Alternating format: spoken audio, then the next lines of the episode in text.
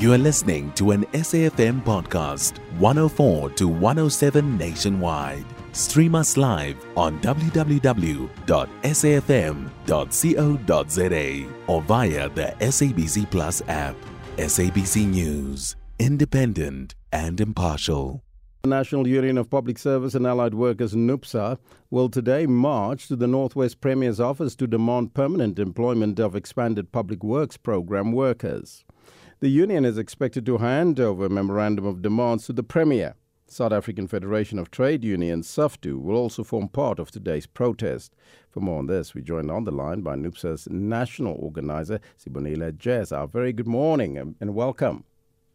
Uh, morning, uh, Elvis, and also morning to the listeners of uh, of SA FF, Yes, Mr. Jeza NUPSAW held similar marches here in Gauteng to also demand the permanent absorption of all community healthcare workers and the permanent absorption of expanded public works program employees.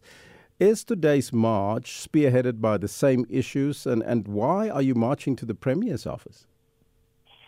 Okay, no, uh, you, you, you are right. even in Gauteng, you will recall that the struggles of the community health workers were initiated by us, and uh, you know other uh, counterparties were saying we were daydreaming. Unfortunately, in 2020, effectively on the first of uh, July, CSWs uh, were all absorbed at the DPSA salary level to as permanent employees uh, of the government, uh, which we think maybe is one of the same roads that we should follow even here in Northwest. Although here it's a different, uh I would say, uh, department. It's a public works and, and roads. And uh, we, we, we have held some bilateral meetings uh, with the department itself, probably on the 18th, uh, wherein the following week, which was on Monday, 2020, 2020 yeah, in, on the 22 we agree that we are going to submit, you know, a list of our demands, and we have pronounced it, uh, as we as we have correctly pronounced it out. One of the demands is the permanent work because these EPWPs have been exploited uh, too much for a longer period, exceeding more than 10 years or even 15 years, you know, mm. with no benefits. And you remember when this scheme, you know, came into South Africa in 2020, it's a creating job scheme in particular. In 2004, it was explicitly by the then Minister of Employment and Labour, uh, Shepherd um, that is, is bringing in an income relief and is going to make sure that uh, these uh, uh, EPW participants uh, they will be able to self-employ them in the uh, market, in the labor market, you know, outside, you know, by providing them the skills and if any job opportunities become available within government itself, they must be first pool from which they must recruit from.